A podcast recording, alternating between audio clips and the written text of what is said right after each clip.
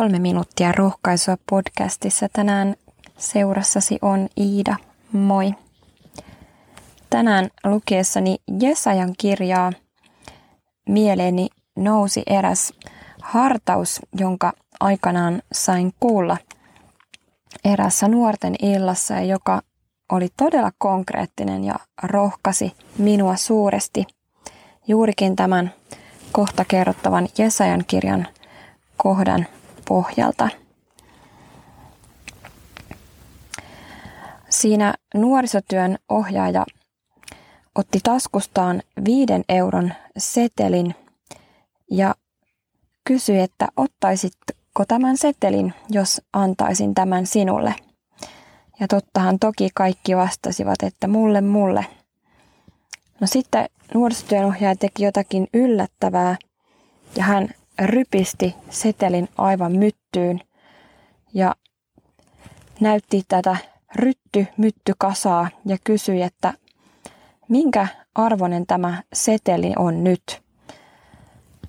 No tietysti saman arvoinen, viiden euron arvoinen. No ottaisitteko tämän setelin nyt, jos annan tämän teille? Joo, kaikki huusi. No sitten nuorisotyön ohjaaja taas teki jotain yllättävää. Ja hän katsoi tätä seteliä ja, ja huusi sille setelille, että senkin halpa ja haiseva viiden euron kökköseteli, oot vähänen ja jopa surkea ja sä et ole mitään satasen, e, satasen setelin rinnalla. Ja kysyi nyt, että no entäs nyt, minkä arvoinen tämä seteli nyt on? Ottaisitko tämän nyt, jos antaisin tämän sulle? Ja taas kaikki huusi, että kyllä. Huomaatko, arvo pysyi samana, jos menen tämän setelin kanssa nyt kauppaan, niin edelleen kassanhoitaja hyväksyy tämän rahan viiden euron arvosena. Ja taas nuorisotyöohjaaja teki jotakin yllättävää. Hän laittoi viiden euron setelin kenkänsä alle ja nirhas sitä seteliä kenkänsä alla. Ja kysyi, että ottaisitko vielä tämän setelin. Sitten hän teki taas jotakin yllättävää ja sylkäs tähän setelin päälle – ainakin leikisti. Ja kysyi, että entäs nyt, ottasitko tämän limasen setelin? Ihminen on niin kuin tuo seteli. Meitä ei aina kohdella niin kuin olisi meidän kalliin arvomme mukasta.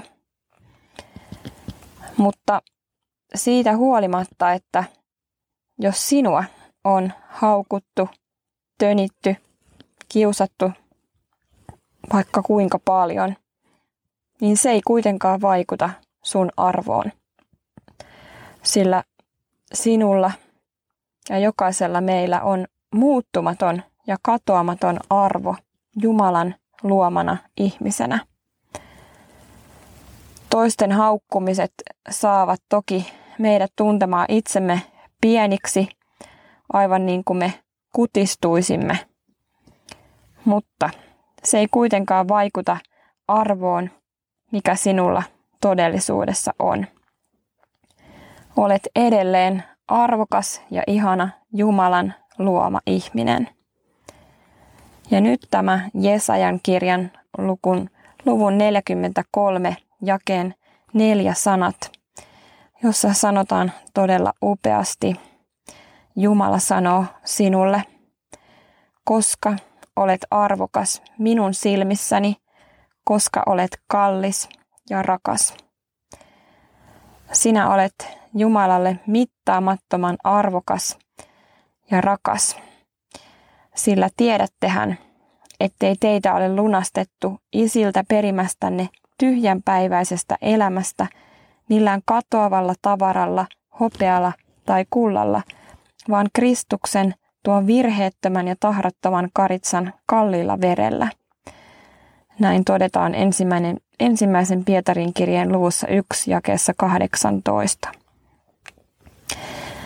Eli meidän arvomme ihmisenä perustuu siihen, että me ollaan Jumalan kuvaksi ja kuviksi luotuja hänen taideteoksiaan ja rakkaita lapsiaan. Ja lisäksi meistä on maksettu kallis hinta. Meidät on pelastettu. Ja tavarankin arvo on se, mitä siitä ollaan valmiit, valmiita maksamaan. Eli sun arvo ei perustu omaan menestykseen, mitä osaat, harrastat, miltä sä näytät, millainen sä olet ja niin edelleen, vaan siihen, että Jumala pitää sinua arvokkaana.